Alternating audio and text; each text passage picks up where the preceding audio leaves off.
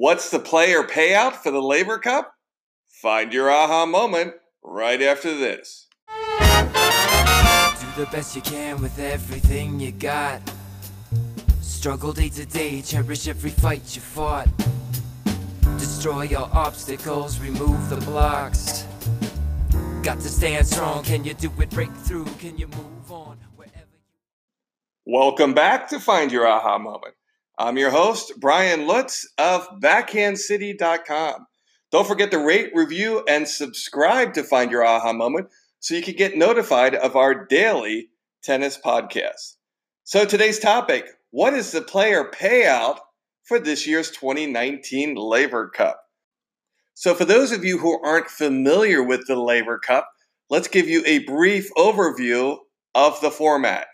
It's divided into two teams Team Europe versus Team World. So, naturally, all the top players in the world from Team Europe will play on one team and they will take on the players from the rest of the world. Well, the European team is stacked this year, and the payout works according to ranking. So let's add up the payrolls for each team, Team World and Team Europe. So Team Europe, like I said, is stacked. They've got the number two player in the world, the number three, the number five, the number six, the number seven, and the uh, number 11 player in the world. So that makes up Nadal, Federer, Thiem, Zverev, Tsitsipas, and Fognini. Team World is made up of three Americans, one Aussie, and two Canadians, and they are as follows: John Isner, Milos Raonic, Nick Kyrgios, Taylor Fritz, Denis Shapovalov, and Jack Sock.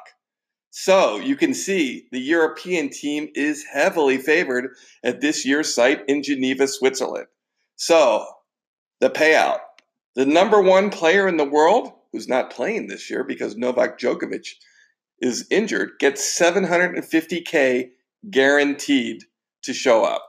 Players ranked two through five get 400K for competing in the event. Players six through 10 get 300K. Players ranked 11 through 20 in the world get 200K. Anybody above 21 or greater gets a guaranteed payout of $100,000. Now, if your team wins the Laver Cup, which Europe has won the first two years, first in the Czech Republic and last year in Chicago, each player gets a bonus $250,000.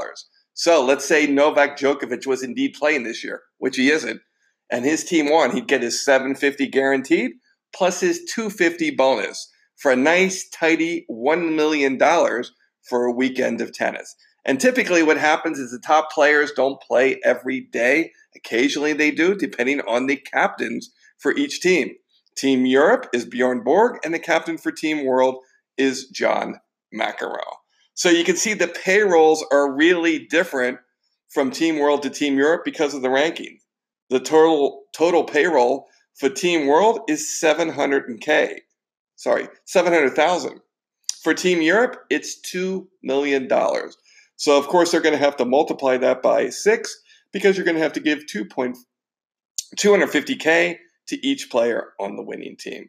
So that's the breakdown of the Laver Cup. It's one of the great events that's begun, and everybody looks forward to, to watching it every year, and it is super fun to, uh, to watch. So I encourage you to check it out on Tennis Channel. Thanks for listening to this episode of Find Your Aha Moment.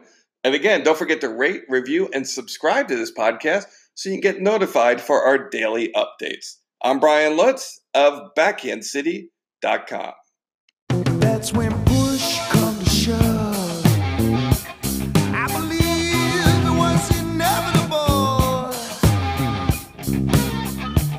That's when push come to shove. Could this be the one that got away?